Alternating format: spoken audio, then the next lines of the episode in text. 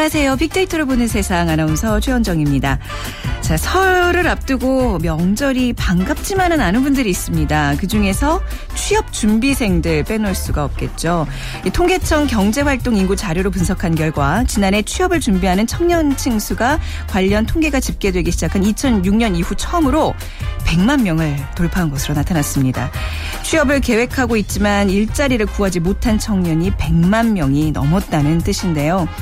글로벌 금융위기로 취업 한파가 닥친 2008, 2009년보다도 16만에서 18만 명이 많은 수치입니다.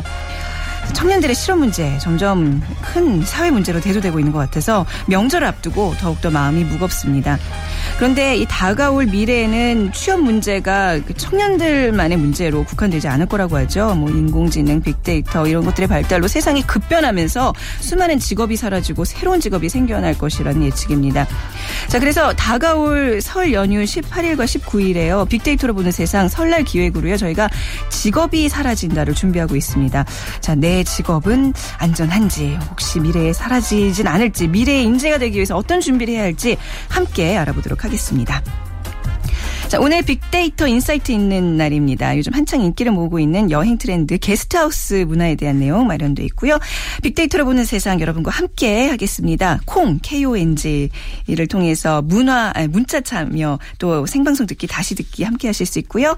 휴대전화 문자 메시지로도 참여 가능합니다. 지역번호 없이 샵 9730, 샵 9730입니다. 짧은 글은 50원, 긴 글은 100원의 정보 이용료가 부과돼요. 오늘 월요일 빅퀴즈 있는 날인 거 아시죠? 퀴즈 함께 하시면 또 저희가 상품 보내드리니까요. 많은 참여 부탁드립니다.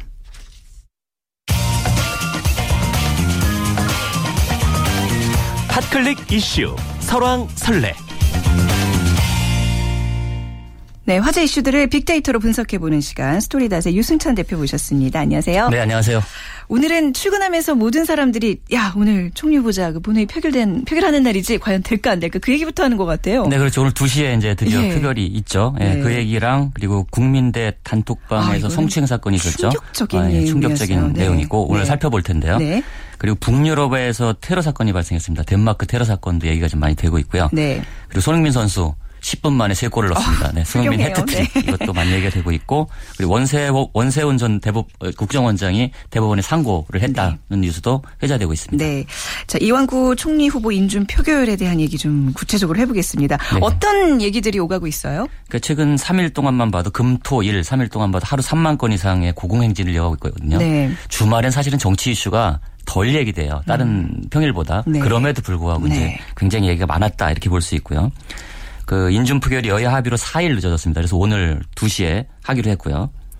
그 많은 사람들이 어제쯤 이완구 후보자가 자진 사퇴하는 것이 아니냐. 네, 그러니까 여야 합의의 의미가 4일을 늦춘 의미가 그런 그 모양을 갖춰주기 위한 것이 아니냐 이렇게 이제 예상하는 사람들도 많았습니다. 하지만 근데 자진 사퇴 안 했고요. 주말이 조용했습니다. 네네.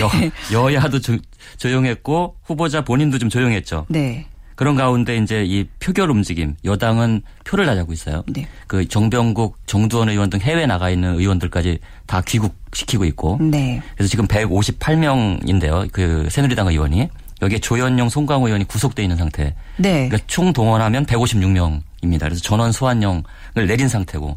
야당은 아직도 이 시간까지도 등원을 해서 표결을 할지 등원을 거부할지를 결정을 못하고 있는 상태. 2시 본회의인데 그게 지금 결정 안 됐다는 거는 굉장히 고심을 하고 있다는 얘기예요. 그렇죠. 네. 그만큼 이 전국의 중요한 분수령이 될 거다. 이번 총리 인준 여부가. 네, 네. 뭐 이렇게 보고 있는 거죠. 네. SNS상에서도 이제 자진 사퇴를 좀 뭐라 그럴까요? 요구하는 목소리들이 좀 많아졌을 것 같은데 어떻습니까? 네, 그렇습니다. 네. 이게 본회의 처리가 여야 합의로 연기됐음에도 불구하고 이제 이 별다른 거짓 표명을 안 하고 있지 않습니까? 네. 그래서 이제 자진 사퇴를 요구하는 목소리가 높아져서 이 주말에 자진 사퇴 키워드가 긍부정 연관은 4위까지 치고 올라왔습니다. 자진 사퇴 이게 이제 계속 올라오고 있었던 건데요. 이 자진 사퇴 얘기는 이제 언론 협박 문제가 이제 초기에 뜨거운 이슈였는데 그것보다 그 이 여러 가지 각종 비리들이 이제 나오지 않았습니까? 뭐 거기에 대해서 이 비판하는 목소리들이 많았고요. 물론 이 이완구 후보자를 옹호하는 목소리도 소수지만 존재를 했어요. 네. 그리고 뭐 이완구 총리에 대해서 국민들이 아무리 반대해도 이론상 찬성인 건 그 불변의 법칙이다. 이론상 네. 쪽수상. 네네. 가령 새누리당 의원이 많기 때문에 그렇죠. 예, 예. 통과될 거다. 네. 뭐 이렇게 이제 예측하는 네. 의견들도 많았고요. 또는 이제 좀 힘들다. 너무 이제 지겹다. 이런 어떤 총리 후보에 대한 계속 인준 낙마 이런 게 지겹다. 뭐 이번에 예, 표결시키자라는 네. 의견들도 분명히 있을 것 같아요. 그런 네. 것도 있었고요. 네. 그리고 충청권 총리론에 대한 네. 충청도 지역에서 올라오는 어떤 그런 것도 있었는데 여기에 대해서도 근데 비판론이 좀 있었어요. 네. 가령 이완구 후보는 서울 양정고등학교를 졸업했고 강남에서 쭉 살았고 땅도 판교에 샀고 네. 선거할 때만 충청도가 선거했다. 네, 뭐 충청도 뭐 총리론에 대한 비판이 있었고 또 안철수 대선 캠프 비서실장 출신인 조광희 변호사 트위터에 글을 올렸는데요. 그를 인준해 주는 것은 수많은 젊은이들에게 그렇게 사는 것이 바람직하다는 신호를 줄 수 있다. 네네. 뭐 이런 우려를 하면서 인준 반대의 의견을 피력하기도 했습니다. 네, 어떤 총리 자질 문제를 또 떠나서 그냥 제가 개인적으로 생각했을 때도 정치 역학적으로 이거는 표결이 돼도 고민 안 돼도 고민 정말 정치권 인사들이 지금 골머리를 앓고 있을 그렇죠. 것 같아요. 굉장히 어려운 함수를 풀고 있다 이렇게 볼 수 있겠습니다. 혹시 유 대표께서는 오늘 오후 2시에 본회의 결과 어떻게 될 걸로 보시며 또 향후 전국에 대한 예상은 어떻게 하고 계시는지요? 굉장히 많은 사람들이 지금 오늘 하는 얘기이기 때문에 대표님의 얘기도 좀 들어볼 수 있을 것 같아요. 일단 뭐 네. 바로 오후면 판가름날 일에 대해서 제가 뭐라고 얘기하기가 참 네. 어려운데요. 그러니까 저는 뭐 일단 그 지금까지 당론 투표의 관례로 봐서 통과될 가능성이 높지만 네. 이탈표가 나올 가능성도 있다. 새누리당 여권 내에서요. 네, 결론을 네. 내기가 좀 어렵고 그리고 네. 더군다나 지금 야당이 입장을 정하지 않은 상태예요. 네. 야당이 등원을 하지 않으면 당연히 통과되겠죠. 그죠? 어쨌든 지금 이 표결 과정을 둘러싸고 여러 가지 이제 이야기들이 나오고 있고 그리고 이제 진성준 의원 같은 경우는 이 의원이기 때문에 청와대가 본인 확인 절차조차 제대로 거치지 않았다. 네. 그러니까 세금과 병역 등 기본 확인 절차를 해당 그 관청에 거치지 않았다는 걸 네. 확인해서 발표를 했고요. 네네. 새누리당의 그 이재호 의원이죠. 쓴소리를 많이 하시는 네. 이재호 의원은 페이스북에 대의와 그 소리가 충돌할 때 작은 이익이죠. 소리라는 게. 군자는 대의를 택하고 소인은 소리를 택한다. 네. 정치인이라면 마땅히 대의를 택해야 한다고 말해서 표결에 반대할 뜻을 밝혀서 또 이게 새누리당 내부에서는 파장이 일고 있습니다. 그리고 네. 아까 말씀드렸지만 이 새누리당 그 수도권 지역 의원들은요. 내년에 있을 그 총선. 를 의식하지 않을 수 없거든요. 네, 네, 그렇죠. 그런데 이런 정말 너무 많은 것이 드러난 총리를 얼굴로 네. 총선을 치를 경우에 당할 수 있는 어떤 불이익에 대해서 우려하는 분위기도 분명히 존재하고요. 네. 그래서 만약에 새정치연합이 표결에 다 참석해서 야당이 다 반대표를 던지고 네. 새누리당에서 9명의 이탈표가 나오면 부결되는 상황이거든요. 네, 9표요. 네, 네. 그래서 이것이 전혀 불가능한 상황은 아니어서 네. 지금 이걸 둘러싸고 여당 내부에서도 표단속을 굉장히 강력하게 하고 있고요. 네.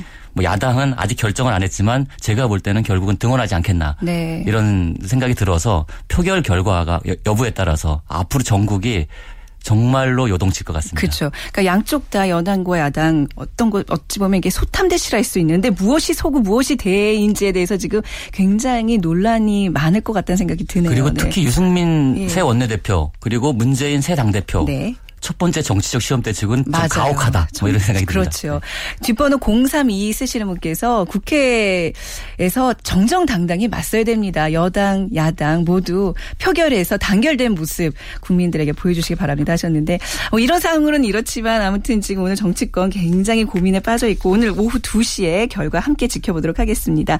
자 그리고 이 얘기를 하기 앞서서 정말 마음부터 무거운데요. 국민대 단톡방 성추행 메시지 이거 도대체 뭐 좋은 반응은 없을 거 아니에요. 네, 여론이 그렇죠. 아주 네. 나쁘죠. 네. 한 신문 보도로 이제 알려지기 시작했는데요. 네. 단톡방에 여학생 사진을 올려놓고 극심한 음담패설, 네. 음담패설을 능가하는 수위에 이야기들이 왔다 갔죠. 뭐 가슴 사이즈는 물론이고 네. 무슨 여성 무료 이용권이라는 이런 이런 그러니까 좀 상식적으로 이해하기 어려운 얘기들이 오간 네. 사건입니다. 10대 후반 혹은 20대 초반의 학생들일 텐데 어떻게 우리 젊은 층에서 이런 얘기들을 할 수 있는지 어떤 비판 여론들이 있나요? 일단 네. 이거를 가령 이제 이 음담패설로 볼 거냐 네. 강간 모의 사건으로 볼 거냐 하는 문제에 대해서 좀 감론을 봐 굉장히 뜨거웠습니다. 네. 그래서 이 정도면 강간 모의 아니냐 하는 의견이 있었고 여기에 대해서 뭐 형사 고소에 대한 얘기들도 좀 많이 나왔고요. 네. 그래서 어떤 사용자는 이번에 그 강간 모의 사건이라고 아예 규정을 하고 네네. 여기에 대해서는 실명을 공개하고 제보자를 제외한 그에게 각자 한자라도 찍은 사람들은 다 퇴학시켜야 한다. 내 생각은 그래 라고 아주 굉장히 격앙된 반응을 보이기도 했고요. 여기에 대해서 동조하는 목소리도 상당히 많았고 네. 그리고 이 학내 언론에 제기가 됐음에도 불구하고 3개월 동안 조치를 취하지 않은 학교 당국에 대한 비판 여론도 굉장히 거셌습니다. 네. 사실 어떤 메시지도 원문을 좀 소개해 주세요. 부탁을 드릴까 처음에 생각했는데 진짜 입에 담기도 민망할 정도로 수준 이하의 그렇습니다. 글들이 있어서 그걸 좀 넘어가도록 할게요. 그리고 이게 또 송곳으로 유명한 웹툰 작가 최규석 씨가 이 괜한 글을 올려서 이 곤욕을 또 치르고 있네요. 네, 트위터에 이 발언은 음담패설 발언 수준이 어떻고를 떠나서 저걸 네. 폭로하는 것 자체가 미친 짓이라는 정말 상식적으로 이해하기 어려운 트윗을 올려서 문매를 맞았습니다. 이분도 아마 그 원문을 못 보고 이런 말씀을 하셨던 것 같아요. 경솔하게 네, 행동을 한 건데요. 네. 그래서 이제 반발이 거세자 1차 사과를 했는데 사과가 변명으로 돼 있어서 또 더 강한 반발을 불러도 2차 사과를 했어요. 그래서 2차 사과는 좀 강력하게 사과를 했습니다. 그래서 변변치 못한 능력으로 정의로운 사회를 만들고자 노력하고 있다는 자만에 빠져 있었던 것 같습니다. 네. 이분이 이제 비정규직 문제나 이런 것들 사회 정의에 대해서 얘기를 많이 했던 그 웹툰 작가였기 때문에 네. 더 비판 여론이 더 거셌고 네. 여기에 대한 사과의 수위도 굉장히 높았다 이렇게 볼 수 있겠습니다. 네,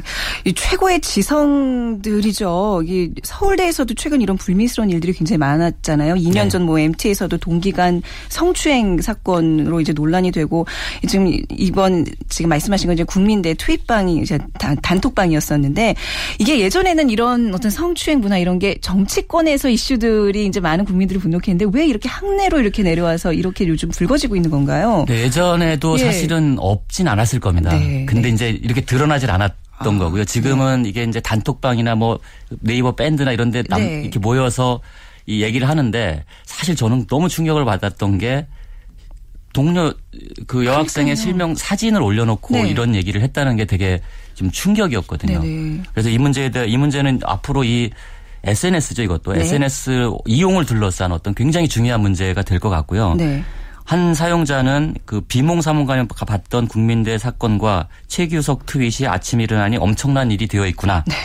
강간모의와 음담패설. 이 강간모의가 음담패설로 읽히는 그 맥락. 네. 그 멘탈 팬티 내렸다고들 하지만 애초에 안 입고 있는 건 아닐까 네. 이런 생각이 든다. 가령 이것이 과연 그냥 우리가 남자들은 네. 이것도 그냥 음담패설로 치부를 하는 거잖아요. 네.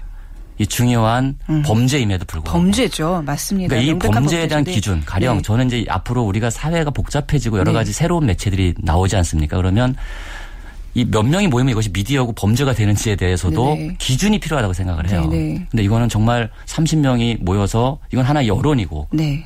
같은 공간을 다니고 있는 한 여학생을 그런 식으로 했다는 건 그 여학생에게는 씻을 수 없는 상처를 주는 범죄 행위 아니겠습니까? 네. 그러니까 여기에 대해서는 이번 기회에 이 사회적 공론화를 통해서 네. 어떤 기준도 정하고 맞습니다. 이런 네. 것이 재발하지 않을 수 있는 장치들을 좀 확실히 하는 것이 좋지 않을까 네. 뭐 이런 생각을 합니다. 상식을 좀 회복할 필요가 있는 것 같아요. 네, 그런데 사회의 어떤 자정 노력 모두의 좀 노력이 시급해 보입니다. 오늘 말씀 여기까지 듣겠습니다. 감사합니다. 네, 고맙습니다. 네, 지금까지 스토리닷의 유승찬 대표와 함께했습니다.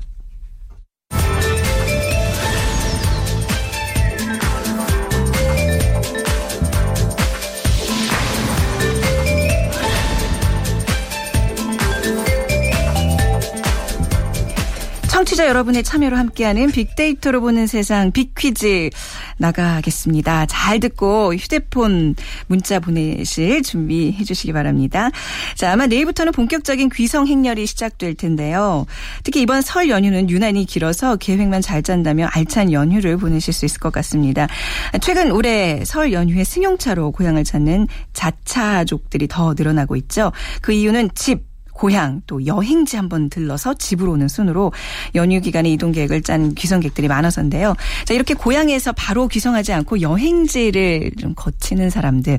새로운 명절 풍속도로 자리 잡고 있습니다. 이런 사람들을 뭐라고 부를까요? 명절 연휴에 고향에 내려갔다가 여행지를 거쳐 돌아오는 모양이 마치 알파벳 대문자 D와 닮았다고 해서 붙여진 이름입니다. 보기 드리죠. 1번 유턴족, 2번 캠핑족, 3번 D턴족, 4번 배낭족. 자, 정답 아시는 분들 빅데이터로 보는 세상 지금 문자 보내주시면 되는데요. KBS 라디오 애플리케이션 콩 KONG로 들어오셔서 정답 문자 남겨주셔도 되고요. 휴대전화 이용하실 분들은 샵 9730입니다. 샵 누르시고 숫자 9730 누르시면 짧은 글은 50원, 긴 글은 100원의 정보 이용료가 부과됩니다. 정답자 중에 한 분을 선정해서 저희가 3만 원 상당의 문화상품권 보내드리겠습니다. 많은 참여 부탁드릴게요.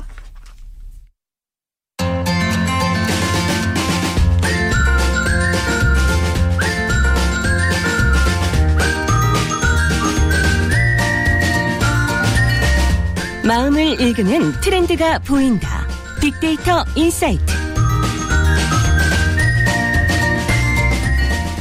네, 라이프스타일과 소비 트렌드를 빅데이터로 분석해보는 시간입니다. 오늘도 타파크로스의 김용학 대표, 대중문화평론가 하재근 씨와 함께합니다. 두 분 어서 오십시오. 예, 안녕하세요. 네, 이제 설 연휴 앞두고 굉장히 바쁘실 텐데 오늘도 이렇게 부지런히 서둘러 주셨습니다. 자, 오늘 김용학 대표님 여행 트렌드 얘기네요. 네, 그렇습니다. 요즘 새로운 여행 트렌드가 있는데요. 일명 게스트하우스 문화라고 할 수가 있습니다. 네. 우리가 흔히 여행을 계획하면은 먹는 거하고 자는 곳 두 가지를 가장 크게 염려하게 되는데요. 그중에서 여행 트렌드가 새롭게 바뀌면서 숙소의 고민을 덜 수 있는 그런 측면에서 게스트하우스라는 새로운 공유 문화를 고려해 볼 필요가 있을 것 같습니다. 네. 저희가 흔히 여행을 가게 되면 호텔이나 펜션 같은 데에 묵게 되었죠. 호텔이나 펜션 같은 곳은 자신만 묵게 되는 곳인데 이 게스트하우스라는 곳은 여러 명이 공유할 수 있는 공간에 나와 다른 사람이 같이 머물면서 일종의 기숙사 같은 형태일 수도 그렇죠. 될 수가 있는데요. 여행객들이 만나서 새로운 정보를 교환하거나 그 동네에서 특화되어 있던 어떤 정보를 나누기도 하고 새로운 생각들을 나누면서 여행 자체를 즐기는 그런 새로운 문화라고 볼 수가 있을 것 같습니다. 예전 같으면 좀 젊은 사람들 위주로 게스트하우스 차인데 요즘은 또 나이 불문하고 많이 네, 그렇습니다. 연령을 구분하지 않고 새로운 여행 문화를 이제 즐기게 되는데요. 네. 이런 게스트하우스가 제주도에만 약 1,000여 개 이상이라고 하니까 1,000여 개요? 네, 가히 열풍이라고 할 수가 있겠죠. 네. 자, 오늘 게스트하우스 왜 이렇게 폭발적인 인기를 끌고 있는지 얘기를 나눌 텐데 하재근 씨는 주로 어떤 식의 여행 선호하세요? 게스트하우스 같은 데 다니세요? 한 40여 년간 여행을 안 하는 것을 선호하면서 살아왔었죠. 네. 돈눈형 외톨이의 여행은 시간 낭비다 이렇게 생각했기 때문에. 왜 그렇게 사세요? 근데 이제는 나이 먹어서 몸이 쇠하다 보니까 여행을 다녀야 되나 막 그런 생각도 들고. 그런데 여행이 저의 그 시간 낭비라는 생각과는 달리 요즘에 치매 예방에도 효과가 있다고 하고 그렇습니까? 기분 전환이라든가 새로운 문물을 익히는 효과가 상당히 크다. 그래서 옛날에 17세기, 18세기에는 영국의 부잣집 자제들이 당연히 프랑스하고 이탈리아를 여행을 해야 되는 그랜드 투어라고 해서 그래서 아담 스미스가 부잣집 자제에 일행으로 끼어서 그랜드 투어를 하다가 거기서 영감을 얻어서 쓴 책이 국부론이고 그러니까 여행도 상당히 저의 생각과는 달리 좋은 일인 것 같습니다. 네, 우선 어떤 뭐 책에서 또 쌓는 지식과 달리 뭔가 이렇게 해안을 얻을 수 있는 게 바로 여행인데 좀 앞으로 많이 좀 다니신 오늘을 계기로 최선을 다하겠습니다. 네. 사람들은 여행에 대해서 어떤 생각들을 갖고 있고 또 어떤 얘기들을 많이 하는지 빅데이터를 통해 살펴볼 수 있을까요? 그 한국관광공사에서 발표한 거에 따르면 우리나라 국민의 그 최근 3년간의 해외여행 횟수를 계산해 보니까 약 3.3회 이상이 된다고 하거든요. 그 얘기는 평균적으로 1년에 한 번 정도는 해외여행을 간다는 얘기고 최근 몇 년째 계속 경기 불황의 얘기가 떠돌고 있는데 그럼에도 불구하고 해외여행을 가는 거 보면 여행이라는 것이 꼭 이렇게 크게 마음 잡아서 가는 것이 아니라 일상 속에서 일상의 삶을 소화하는 데 일반화되고 있는 하나의 모습이 아닌가라고 생각할 수도 있을 것 같거든요. 실제적으로 2012년서부터 약 2년간 130여만 건 정도의 빅데이터를 살펴보니까 여행지에 대한 언급이 27% 정도로 1위로 올라오고 있습니다. 그 내막을 조금 더 들여다보면 해외여행과 국내 여행의 비중이 해외여행이 약 60%, 국내 여행이 약 39.3% 정도로 나타나고 있는데요. 우리나라 국민들은 해외여행에 대한 관심도가 매우 높다라고 볼 수가 있는 거겠죠. 두 번째는 여행 가서 하고 싶은 일들에 대한 언급이 약 20%로 나오는데요. 그 내용을 보면 먹거리들, 즉 맛집이나 음식 같은 거에 대한 언급량이 약 40% 정도를 차지하고요. 여행지에서 할 수 있는 행위들, 즉 볼거리나 즐길거리 같은 것들에 대한 언급이 약 37.7% 정도를 얘기하고 있습니다. 재밌는 게요. 또 다른 그 얘기가 관광공사에서 발표한 자료인데 우리나라 20대 여성의 경우에 맛있는 음식을 얘기하는 경우가 약 64%가 넘는다고 얘기하고 있거든요. 네. 그러니까 역시 먹거리, 네, 맛집 네. 이런 부분들이 소비자들한테 크게 어필하고 있는 것이죠. 먹기 위해서 떠난다고 봐도 되겠네요. 거의 과언이 아니라고 네. 볼 수가 있죠. 근데 이제 오늘의 주제는 게스트하우스잖아요. 네, 그렇습니다. 게스트하우스에 관한 언급은 어느 정도 되나요? 숙소를 얘기하는 비중은 약 9%로 그렇게 높은 편은 아닌데요. 그럼에도 불구하고 어디서 자느냐는 항상 중요한 문제이기도 하죠. 네. 그동안에 우리나라 국민들의 여행 패턴을 보면 패키지 여행을 많이 떠나고 있지 않습니까? 네. 그러니까 즉 숙소에 대한 어떤 소비자의 선택권이 크게 제한되어 있었는데 오늘 말씀드리려고 하는 게스트하우스 문화는 조금 다른 트렌드를 보여주고 있는 거죠. 리조트와 펜션이 약 20% 정도로 얘기하고 있는데 그거에 비해서 게스트하우스는 약 8.4% 정도로 좀 미미한 편이긴 합니다. 네. 그런데 재밌는 것이 호텔 같은 곳은 재이용하는 비율이 현재의 적은 반면에 네. 게스트하우스는 한두 번 이용하는 사람이 약 12%인데 반해 4번 이상 이용하는 사람들은 23.5%로 2배 이상 큰 걸로 볼 수가 있습니다. 네, 그러니까 한 번 가면 계속 이용하게 된다는 얘기네요. 그렇습니다. 만족도가 네. 굉장히 높고 충성도가 높은 네. 그런 숙박의 형태라고 볼 수가 있는 거죠. 재구매율이 높은 게스트하우스. 근데 게스트하우스에 가면 사실 좀 친구들도 사귀고 뭔가 여행이 굉장히 풍족해질 수 있는데 좀 꺼려지는 거는 나만의 어떤 프라이버시를 좀 침해받을 수 있기 때문에 또 그런 장단점은 분명히 있을 것 같은데. 네, 그렇습니다. 하재근 씨 그 여행을 많이 다니는 사람들 게스트하우스 굉장히 선호도가 높다는 얘기를 방금 들었는데 예. 왜 사람들이 게스트하우스를 이용한다고 보세요? 아, 일단 네. 첫 번째로 말씀드릴 수 있는 것은 네. 요즘에 혼자 다니는 사람들이 늘어났습니다. 네, 네. 1인 여행, 나 홀로 여행 이런 분들이 많은데 살펴봤던데. 그런 분들 같은 경우에는 굳이 뭐 이렇게 안락한 숙소를 찾기 위해서 열심히 노력을 하기보다는 네. 그냥 가볍게 하룻밤 잠을 잘 수만 있다면 숙소에 그리 이제 구애를 받지 않은 거고 대부분의 경우에는 프라이버시 침해보다는 다른 사람과 함께 같은 공간을 공유하면서 낯선 친구를 사귀는 즐거움을 네. 여행지에서는 더 많이 찾고 있기 때문에 그런 어떤 1인 여행객의 증가와 여행 패턴의 변화가 영향을 많이 미쳤을 것이다.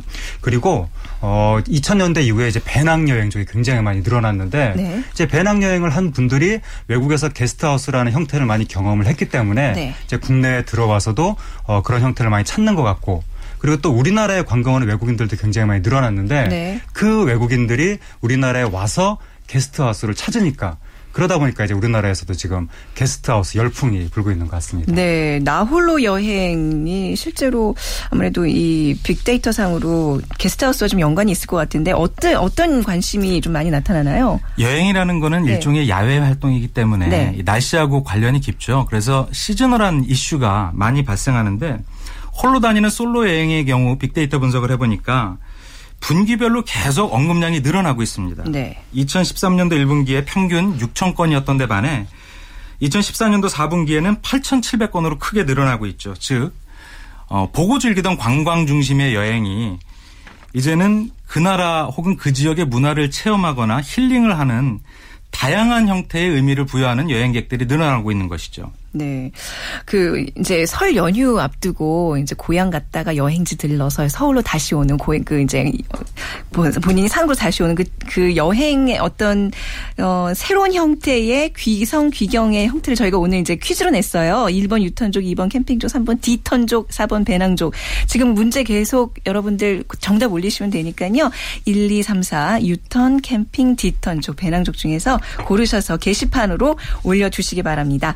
자, 게스트하우스에 대한 얘기하고 있는데요. 게스트하우스의 인기가 높은 이유 아무래도 좀 젊은 층에서는 경제적인 이유도 있지 않을까 싶어요. 그렇죠. 네. 싸니까. 네. 싸니까. 보통 우리가 네. 어디 가서 하룻밤 자려면 기본적으로 5만 원, 6만 원 좀 좋은 곳은 10만 원 이상 이렇게 가는데 네. 게스트하우스는 10,000원, 2만 원 정도에도 하룻밤을 보낼 수 있다 보니까 얼마 전에 TV 지상파 예능 프로그램에도 네. 이태원 쪽에 게스트하우스 가서 2만 원만 내고 하룻밤을 보내는 그 체험 장면이 나왔었는데 10,000원, 20,000원으로도 가능한 거예요. 그렇죠. 괜찮아요. 프라이버시를 포기해야 어쨌든 그런 것이 가능하다 보니까 요즘에는 여행을 하면서 굳이 숙소에 내가 돈을 이렇게 많이 쓸 필요가 없다. 잠은 간단하게 자고 그 돈을 차라리 맛있는 걸 하나 더 사 먹고 그렇죠. 그 사진을 찍어서 블로그에 올리는 것이 훨씬 보람된 일이다. 이렇게 생각하는 분들이 많아졌기 때문에 바로 그러한 합리적인 가격이 또 게스트하우스가 인기를 끄는 이유 중에 하나인 것 같습니다. 네, 단지 저렴하다고 해서 찾지 않을 것 같아요. 다른 매력들이 또 어떤 게 있을까요? 이제 세 번째로 말씀드릴 수 있는 것은 일상 탈출의 매력이 있는 건데 안전하고 뭔가 편안한 공간에서 혼자 자는 것은 집에서도 언제나 하는 일이기 때문에 여행까지 가서 똑같이 그렇게 자기보다는 거기서는 좀 낯선 사람들하고 같이 만나서 밤에 뭐 이게 바베큐도 같이 구워서 먹는다든지 그런 이벤트들을 이렇게 주최를 많이 하더라고요. 게스트하우스의 매력이 바로 이제 그 지점에 있는 거고요. 네. 한마디로 이제 종합적으로 말씀드리면 뭔가 타이틀이 영어인데 좀 월드스럽고 그러니까 좀 국제화스럽고 뭔가 좀 신트렌드스러우면서 가격이 싸면 그럼 이제 좀 뜨는 경향이 있고요.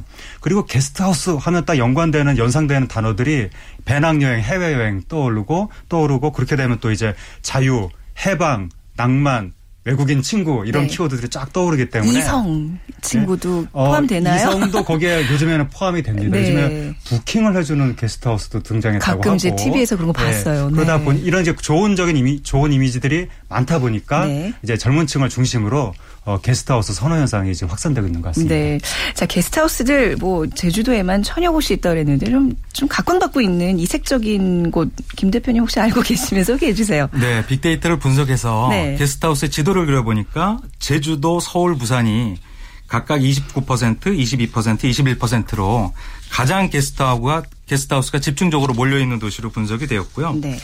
그 외에는 서울에서도 북촌 한옥마을이랑 같이 있는 명동이나 인사동에 많이 몰려있거나 혹은 인천공항이랑 바로 연결되어 있는 홍대 주변의 게스트하우스가 많이 몰려있는 게 분석이 되었습니다. 이런 게스트하우스는 그 외국인뿐만 아니라 내국인들한테도 인기를 많이 얻어서요. 아주 합리적인 숙박 공간으로 인기를 끌고 있죠. 그중에서 재밌는 것이 전주인데요. 전주 같은 경우는 전주 한옥마을 이 전통적인 색채하고 고즈넉한 풍경 같은 것들이 어필할 수 있는 한옥마을이 도시 자체 내에서도 지원을 많이 받고 있고 특성화되고 있는 것으로 확인할 수가 있었습니다. 네, 예전 같으면 뭐 펜션들 많이 찾았을 텐데 요즘 확실히 게스트하우스가 점점 대세인 것 같아요. 이런 게스트하우스가 좀 꾸준히 경쟁력을 이어가려면 어떤 점을 갖춰야 될까요? 하재근 씨. 저는 일단은 핵심적인 키워드가 공유인 것 같습니다. 거기서 일단 정보의 공유, 게스트하우스에 가서 현지인하고 접촉을 한다든지 아니면 같은 여행객들을 만나서 정말 책으로는 볼 수 없는 생생한 정보들 그 지역 맛집이라든가 숨겨진 명소라든가 생생한 여행 체험담 이런 정보를 공유할 수 있다면 그리고 또 하나는 공간의 공유 원래 이제 게스트하우스가 무슨 모텔 이런 데가 아니라 가정집의 숙박 그 시설을 공유하는 것에서부터 시작이 된 것이기 때문에 그만의 독특한 매력이 있는 거죠.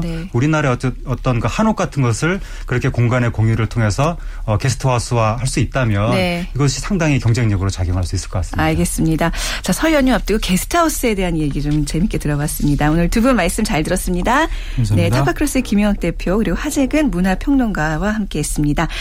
자, 오늘 퀴즈 발표할 시간입니다. 고향에서 바로 집으로 돌아오지 않고 여행지를 거치는 사람들 정답은 3번 D턴족입니다. 한 번 이렇게 뺑 돌아서 다시 오기 때문에 D 모양과 비슷하다고 해서 D턴족인데요. 자, 어떤 분들 정답 남겨주셨는지 볼게요. 1726님 귀경시 문화재 탐방하려고 통영 이순신 장군 유적지로 가려고 합니다. 좋네요. 그리고 2470 저는 늦게 결혼해서 아기가 아직 어려서 처가 장인 어른 뵙고 바로 돌아와야 합니다. 이게 좀 아이들이 커야 가능한 일이기도 하겠네요. 그리고 9944님 처가가 영주인데요. 오는 길 여행지 예약 끝냈습니다. 벌써 여행들 예약까지 다 마친 분들 이렇게 많이 있네요.